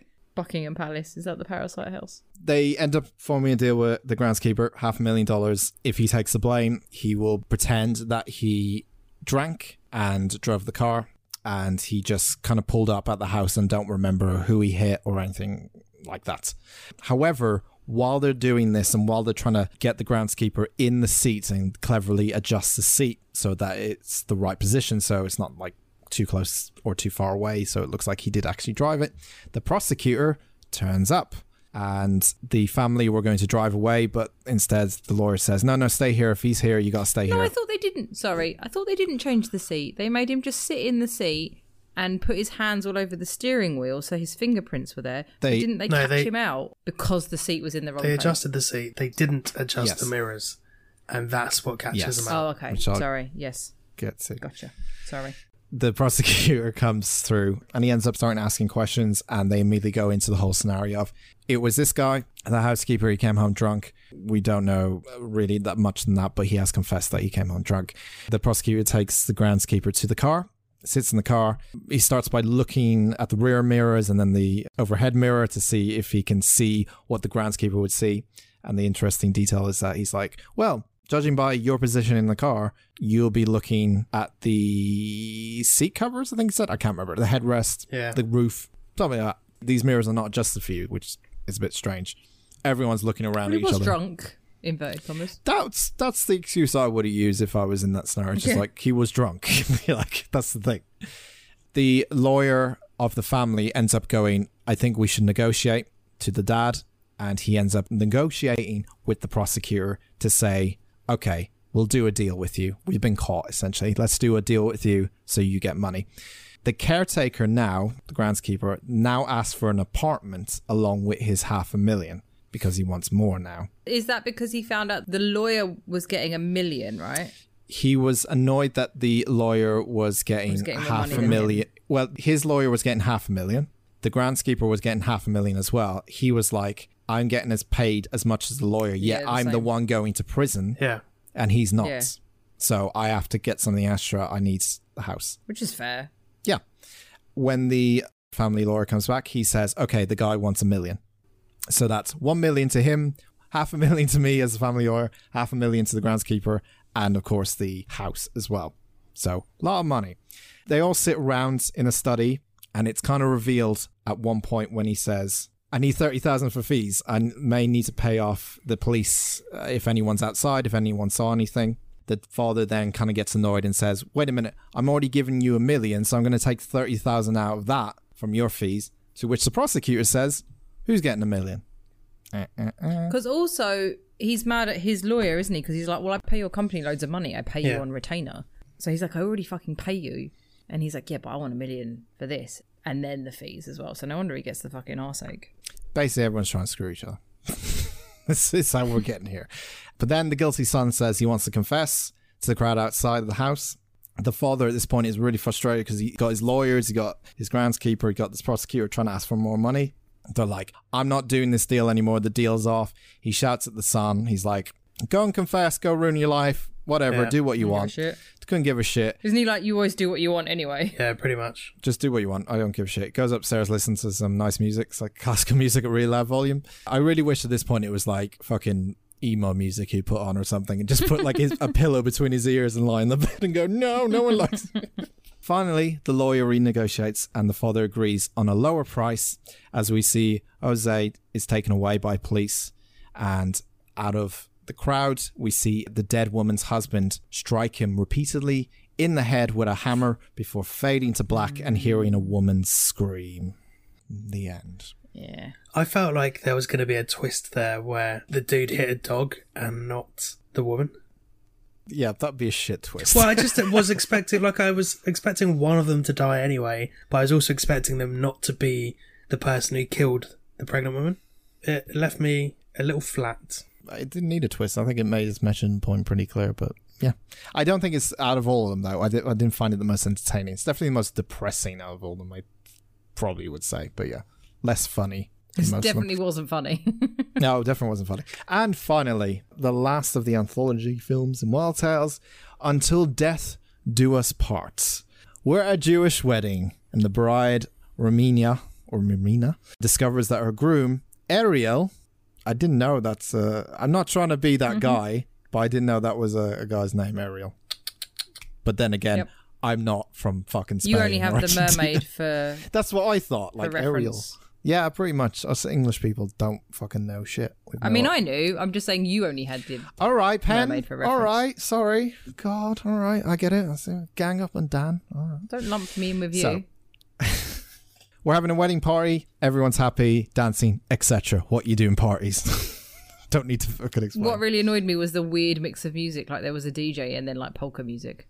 Jewish It's wedding. Jewish wedding. I know. I've been to one. That didn't happen. But I'm just. What that I've been to a Jewish wedding. I'm just trying to get back at you. We did the whole chair thing. That was fun. So everyone's happy, party dancing, all that kind of stuff. Something you would see at the end of a happy Disney film, I would say, right? Just the, the bride and the groom, they're all happy. All the fucking that shitty. Is it David Guetta music is playing? Is it David Guetta? Sia, I think. I don't know pop music, what the kids listen to these days. It's all happiness, everything's great, you know, family's there, all that kind of stuff. Romania sees her husband talking to a girl with a tattoo. the worst kind of girl. Oh, they are the worst kind. Especially the star on the arm tattoo. She's got right? stars on the elbows. It's stars on the Oh, elbow and arm, isn't it? It's the star tattoo. Is that what she had? Yeah, I'm pretty sure it was star tattoos. Yeah. Didn't know. Okay. At least one of us paying attention. Too busy Some of us were writing writing notes. notes. I was writing the whole fucking script at this point. Um, so she sees her husband talking to this girl with a tattoo. Now it's not super flirty, but we'll get into reasons in a second. But you know, there's some connection there of some sort. It's like, hi, how's it going? Huh. They're work colleagues, right? Work colleagues is what That's what the. Yeah. find out later. But yeah, Well, she's with all the other people that he works with at the table. Yeah. So at this point, she ends up grabbing what we think at the time and what I thought it was was his phone, and she rings a number on the phone, and this girl with the tattoo picks up. She rings it again. This girl with tattoo picks up. Hola, not saying anything. But then the girl with tattoo notices that the bride is staring directly at her with a phone in hand. She's now got her phone in hand. They're both staring at each other. The girl with tattoo quickly goes to the person next to her and go, uh, "Act like you're speaking to me. Just, just act like you're speaking to me." Like, "Ah, oh shit, I'm dead. Something is up. She now has to do a first dance with her husband, and she starts asking about the girl over there. She starts to put the pieces together of, oh, that's just a. He says, I said it's a work colleague, but she was like, strange. I had this number ring me about a couple of months ago, and I I think she asked first, No, how no, does no, no, no. no no how do, how some- does she know you're a guitar teacher? Yeah. Yeah, because somebody rang him and he didn't answer it. And he said, Oh, it's just my guitar teacher. And she wrote down the number and then she called it when everybody was in the. A few months ago, when I answered your phone, they hung up and you said it was your guitar teacher. So I saved the number. Now I call it and it's this girl. Seems strange this girl has your guitar teacher's phone line, is what she says. I mean, it is a weird coincidence, isn't it? I find it strange that she immediately suspected something, so she saved the number. Like it must have been like a building, you know, building up to some tension in a relationship. You wouldn't just do that straight away, right? You wouldn't just save a number that someone rang, even though, you know. I mean, I Um, guess so. You're probably right, unless you Yeah. wanted guitar lessons. also, the fact that she thinks that women can't play guitar or teach guitar Yeah, that lessons too. is pretty, well, no, nobody pretty, answered. uh, pretty obnoxious to me. he didn't say, Oh, that's my guitar teacher. He said, That's my work colleague. So it's like, Well, She ends up putting one and one together, and yeah, it's the number that is saved as, or she thought was guitar teacher, is actually this girl. So he ends up confessing during the dance, along with the parents, trying to join in in an awkward time, that he slept with her. She ends up running to the roof, where she meets a kitchen worker smoking. I know they. He says they only fucked once and it didn't mean anything, but who fucking invites their side piece to their wedding? Yeah, that's weird, isn't yeah, it? that's the Like, if Blow. she's just a work colleague and the balls of her to turn up as well, just be like, Yeah. Maybe she was like, well, he's invited me, so I have to go. Everyone else is going, but yeah. it's asking for trouble. It's not good. And then, how mad would she be? Like, she's fucking paid for her side piece's meal. It's probably, you know, it looks like a nice fancy wedding. She probably had a nice dinner out of it as well, and she banged her husband. I don't think she paid for it because he's minted in it. I suppose he paid for it, but still. It's their money now, Andy. I wonder what was on the I spread. loved how we've looped back to food. Somehow we just go back to Yeah. food every time. Anyway, she goes up to, the, up to the roof. Looks like she's about to jump off the roof until, in like a very Disney-esque way, a man in a chef's hat comes out of the shadows smoking Ratatouille. ratatouille, It's linguine. linguine, and comes off and he's like, "What's this the matter?" And she, he's trying to calm her down. He does her best to calm her down. He says, "If you love him, you'll be able to forgive him." And she just goes, "No, he's an asshole." And he's like, "Ah." I mean, I didn't know how I felt about that. I was quite angry at that chef. He goes, "Ah, in that case, to hell with him. If I were you, He's also I- like, you have to move on. yeah, you do." Yeah, It's been five minutes. It's literally been five minutes. And I he's like oh, this guy. I think he's move on. right. No, I think he's right. No, not- he's like, forgive your asshole husband. You have to move on. If she hasn't I- even processed it yet. No, he says, if I were you, I'd go downstairs, end the party early, tell him it's over afterwards, and then move on with your life. If that's how you feel, if you think he's an asshole. But he which just said she needed to forgive him. Make up your mind. Is she forgiving him or is she leaving if- him? Yeah, Pen. He says, if you love him, you'll be able to forgive him. She says, no, he's an asshole. And then he says, in that case, to hell with him. I guess. It's all very quick while she's literally just found out, though. I was like, you're not helping, dude. I mean, he says the right things, but yeah, he says go downstairs and, and end the party and tell him it's over. So she hugs him, she stares at him, she kisses him. Then they bang on the roof in a very Disney esque. Disney esque, especially later part when the groom ends up running up the stairs and he finds them both shagging upstairs on the roof. The chef ends up running away, and like some wicked witch of the west style of performance, she ends up going, I'm going to make your life a living She's hell. fucking great in this. She's really good in this bit. Yeah. She's like announces to him she'll sleep with every man who shows her interest. He'll take him for what he's worth. If he tries to divorce her or when he dies, every day will be a living nightmare with me because of this fucking ring that's on my finger. We're legally married now, so ha ha. Pretty much. he ends up puking because he's scared or just scared of this kind of attitude that comes out of her. She ends up going back to the party, going back to dancing. He ends up trying to chase her, gets caught up in the party. Everyone thinks it's okay. Everything is going fine. They, they've sorted it out. The spat is over. You know when I said I went to this Jewish wedding and they did the thing on the chairs, you know, they put them on the chairs and like, Yeah. "Uh," and everyone's dancing around. They never took the groom's trousers off. I don't know if that's a thing. Yeah, yeah, that's, that's, a- that was a bit weird. Yeah, this one they did, but I don't know if it was just a I joke. I don't know if that's a traditional Jewish thing. I think maybe they put that in there.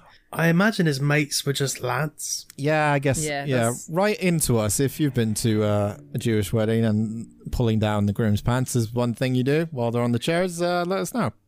anyway, she ends up grabbing the woman that Ariel slept with to the dance floor. Does the old spinneroony, which I mean by grabbing each other's hands. The Not old not- spinneroony. Not the other spinneroony, but by grabbing each other's hands, linking them or crossing them, and just spinning It's a around. Cockney wedding in it, the old spinneroony. the old spinneroony. Link arms, all shit. Madness is playing in Doing the, background. Hokey cokey. The fuck is going on? They end up spinning around. Uh, Romania is kind of like, yeah, no, let's do it, let's do it. Yeah, yeah, it's not like you slept with my husband, whatever. Yeah, spins her and then flings her straight into a glass mirror, and she Yes. gets fucked up. Shards of glass everywhere eh, on her skin, everywhere. She is completely. It's a, g- it's a great wedding so far, to be honest. If I was at this wedding, I'd be like, wow, this is some fucking wedding. You would talk about this wedding for the rest of your life. It's all you would. would talk about. great. Anytime anyone said the word wedding. Yeah, Exactly. You'd be like, That'd be so good. Did you hear about this one? it's all become an absolute mess at this point.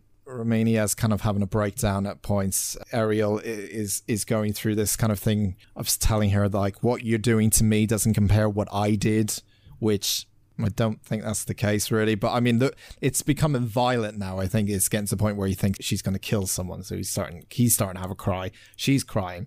They're fainting all over the place. Doctors are coming in trying to check the blood pressure and everything. Ariel at one point gets up and he grabs the champagne. We don't know it's champagne but you hear a large pop, like a fucking gunshot went off. And turns out he popped the champagne. He ends up walking over to grab the knife from the cake and get some Floor cake. ground cake. Ground cake?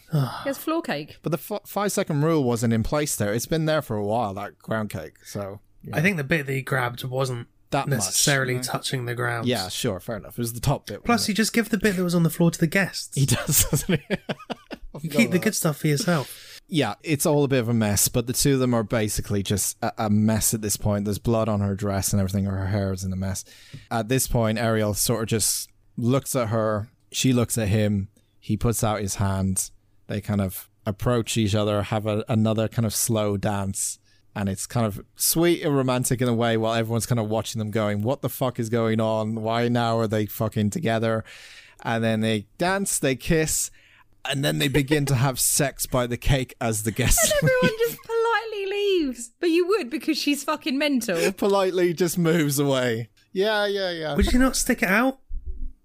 Stick it out might have been the wrong term there. Would you not like hang Maybe a, around? l- a little. Because again, Yeah. one hell of a wedding, isn't it? One hell of an ending to a wedding, but I guess it does do the whole process of like a, a wedding. Maybe you have a fight and then you just end it on like makeup sex, pretty much. You're taking bets on how long that shit's lasting, right?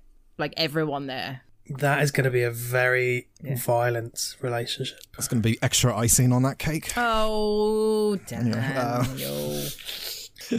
Still got it. Uh, Weirdly, I put that's an extra creamy cake. So And that ends Wild Tales, the anthology film. Andy, what did you think? And what was your favorite and what was your least favorite story? I think my favorite one was the first one. Pasternak. Yeah. Okay. I don't know if it was because it was short or quite dry, but I quite enjoyed that one. I did like the wedding one, in fairness.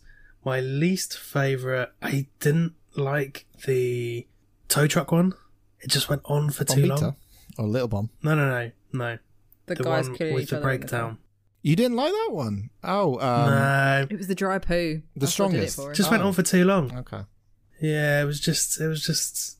I mean, there was some point like generally it looked really nice the whole way through, and it had each story has its own like style and aesthetic. Yeah, but some long. of them just went on for a little bit too long, and they could have been shorter. Like that one, the strongest went on for too long. The proposal went on for too long. Parts of Little Bomb went on too long. So I think if they'd like shrunk them down a little bit, would have been fine. But that said, I do quite like an anthology. wasn't terrible. The escalation in some of them was quite enjoyable. Like I think it's all supposed to be about the extremes of human behavior. Yeah. Or v- revenge. Kind of the old tales of revenge, technically, aren't they? They. Well, If you, well, if you think about it. So the plane is revenge on the people that pissed them off. Rats is revenge on the loan shark. In the car one, it's more like revenge for something you did, and then it goes back and forth between the two guys in the cars doing stuff. Bombita's revenge on the DMV. tow truck DMV, and mm, I guess the husband. the proposal is the only one that really isn't revenge. I guess. Nah, the husband gets the revenge. Oh, he does. doesn't Yeah, I guess so. And then the wedding one is the woman, Romania, getting revenge on her husband. Yeah, I mean, I didn't take it as revenge. I took it as extremes emotions. But I mean, whatever. It doesn't matter. I thought it was fine. Like, I'd happily watch it again. I think there are, is probably quite a lot to dig out of it. But I'm going to give it a seven. Okay. Uh, Pen. Yeah, it was fun. I found it interesting that we know I like an anthology. They are usually, like everything in my life, horror anthologies. And we have talked about how long they are. And I've said I kind of like a 20, 25 minute story. I did not count how long these were, but I assume the first one was short. Like, you know, they weren't all a similar length. Was it an hour and 45? Was it two hours? I can't remember. I watched this a few days ago. I think it was two hour, uh, two hours. So if it was two hours and there was six, they were. A, if you evened it out, they would be twenty minutes each. Whereas I, like you said, they Yeah. get longer, so they weren't. So I found it kind of interesting that that's the way they went because some of them were too long. I quite liked the wedding one. It didn't feel too long. The one I liked the least Yeah. about the hit and run felt really long. Petty Bennett quite liked the first one, and then maybe, maybe I enjoyed the wedding one the most. Yeah, it was fine. I wouldn't watch it again because I know what happens now. I know that happens with all films. I don't know why I said that. I just I have no urge to What? watch it again. I don't know. I don't know. Um, What the fuck? I have no urge to watch it again. That's a harsh criticism know why on I a said film you just see. Yeah, Oh, Um, Pen, bless you. it was absolutely fine. Yeah, I like an anthology. I liked all of them. The only one I disliked was the hit and run one. So I'm going to give it a normal person average of five. Five. That's lower than I expected. Um, okay. Um, I think this is a very, very, very, very good anthology film. I've seen many that have not been up to standards of this. I think it's really well paced. I don't mind it being longer as it goes on because I usually find that especially if you if you're not digging a film, you rather have like the short things first so you get to see, you know, the stories quicker. And if you're into it, you kind of watch the longest thing last in hmm. a way, which is kind of how I dig this film when I first saw it years ago. I was like, okay, I think I'll watch the last one because I'm starting to like this, and I did. I think it's great, great performances by people I've never seen before. Uh, It's a mixture of that kind of it's dark humor with weird things in it sometimes, but there's also relatable things when we talked about Little Bomb that everyone in the world can relate to. It's a fun film. I I never felt maybe as Pen said with the one that was least funny, that kind of was the most out there out of all of them the um the one with the hit and run i think that one was the only one that kind of brought it down a bit but besides that i think it's a really good anthology film and it's not it's hard to find ones that are actually this good so i think it's it's done a good job i think my favorite was the strongest because it's just that back and Which one was forthness of it is Sorry. Cars. it's the one with the it's Broken the one with cars. the two cars.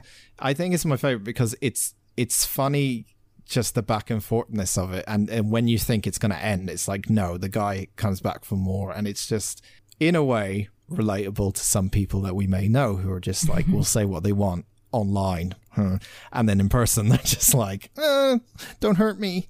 And yeah i think the proposal one just is kind of out of all of them is the one that's the least funny and, and more kind of for the dark black mirror kind of audience i think. But i still really liked it. I really like this anthology and uh, i highly highly recommend it. I'll give it an 8 out of 10 I'm just thinking about my score, and not because of what you guys said, but Yeah. normally when I watch the Hat movie, I watch it on the day we record. And this week, that's not the filmmaker's fault no, no, no. It's what I'm saying. I'm now thinking about it. So normally, normally I watch it the day we record, and this week I did not, and I actually watched it like four or five days ago. So I actually, I like, I quite enjoyed it. I'm actually thinking maybe it's a penny average, not a normal person average. So I'm going to change it to a seven. uh peer pressure No, I don't think it was. I was just like, it was, I, you know, I was thinking about my averages. I enjoyed it when I watched it, but now it's like five days later. I'm like, ah, whatever, it's fine. she's got that title to keep hold she doesn't want the nation to be angry at her Oh, I don't give a shit what they five was a think. I'm just low. trying to. Ooh. You hear that, everyone? You hear that? That's what she's really like. Because I know they'll love me either way. I was just trying to go with how I normally score and how I normally go with my gut, and I don't usually sit with a movie as long. You can sit with a five if that's how you No. feel. I, I know. Okay. Let's f- pull the film out of the hat for next week, then, I guess. Uh, film out of the hat's where you take a film, watch it in two weeks' time. You know the drill by now, but in case you're new here, hi. It's This not is where we normally like film this. out of a hat. We've There's usually less caffeine and more sleep. It's not normally like this. We've had, we've all had hard days.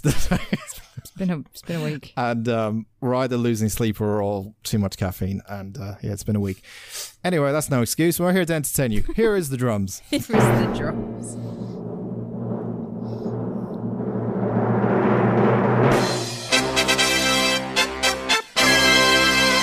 Didn't even explain what the drums were, so yeah, you already fucking know. Um, so it is a. Oh, It's not been mine for ages. I think it's a. It is a penny film. Ooh. It was bound to be. Now we're going to just get a slew of penny films. every Shit 90s horrors. It could be. I'm just making sure it is. You'll probably tell me if it's not because it was like on next to the list where Andy was. So we'll see. It's either an Andy or Penny film. We'll find out. That's why I'm trying not to get excited because it might not even be mine. We're watching the 2005 horror slasher film, How else is the probably 2001 Maniacs. oh no, that laugh is the most evil laugh. Gory, but a It's fucking dumb. It's so good. quiche trailer set in the south in the deep south of the US about a gang of college kids on spring break who spend the night in an appropriately named town of Pleasant Valley, a decision which they will rue. Okay. Um Freddy Krueger's can in you this. tell us a bit about this without without spoiling it? Just give us some idea what we're fucking getting into for next time, please. Robert Englund's in it. I have not seen it. I was gonna say since the last time I watched it. Fucking hell, I haven't seen it in a long time. It is about, like it says, a bunch of college kids that end up in a. What year was this film? Two thousand and five. Five. Yeah. Yeah. So in a rural southern town. So remember, it's 2005, everyone. So I think, eh, and things are not what they seem in the town. 2005 wasn't that long ago. No, but I feel like now I'm thinking back on it, I don't know if the southern stereotypes are particularly good. I cannot Oh. remember. Okay. It's a dumb horror movie, and this is one of the ones I put in the hat. The second, so remember, I always like I always put in films that I like because I want to share them with people, and you guys didn't. Yes. So the second time around, I put in some films to annoy you. So this is one of those. Enjoy. Well, we had it coming, to be honest, me and Andy. We've already done our Yeah. bit, I think. There's still not that many, I don't think, that are in there to annoy you. But this one is a dumb fucking horror film. So, So, wait, what what happens? what happens now if we watch this and go, that was fucking excellent? then you're both idiots. like it's fun oh, and it's we're the idiots. Yeah. Oh, okay. The thing is, we're both petty enough to do it. yeah, we'll probably do it just to get a reaction out of you. We'll fucking reverse psychology. We we figure this out. it's fun. It's silly. It's slasher. It's gory. From what I remember. We're gonna go through hell, ladies and gents. If you'd like to join us going through Penny's description of hell, Now I'm having a look. It might be the only one I put in to annoy you. uh, 2001 Maniacs uh, from 2005. How confusing. Anyway, Penny, what's our socials, please? You can find us on Instagram and Facebook at Unusual Suspects Pod and on Twitter at Unusual Podspect. I'm at Penny underscore Photopit. I'm at two fried eggs on some chips. Dan talks a lot.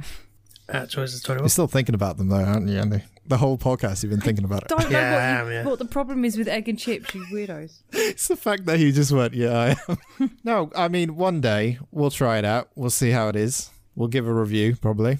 Let you all know. Egg on chips, does it work?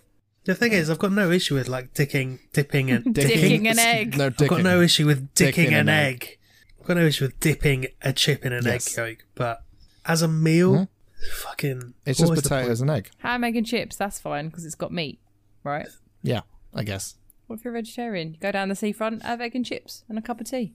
Probably. There you go. point. You asking my opinion, or I don't know. I'm just. I don't know why you guys think it's weird. Bless you, Jesus. This podcast has gone off the rails so Fucking hell. quickly. I nearly fucking ruptured something there.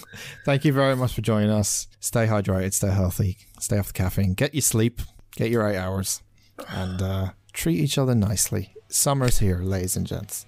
Time to be happy. It's come home. I'm sure everyone's still happy. It's come that. home. Probably. It's I still summertime. don't really understand what that means, but let's not get into that. We discussed it last time. Let's not do it again.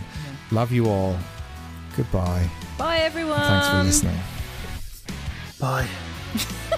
You really need to go to sleep. Yeah. Christ.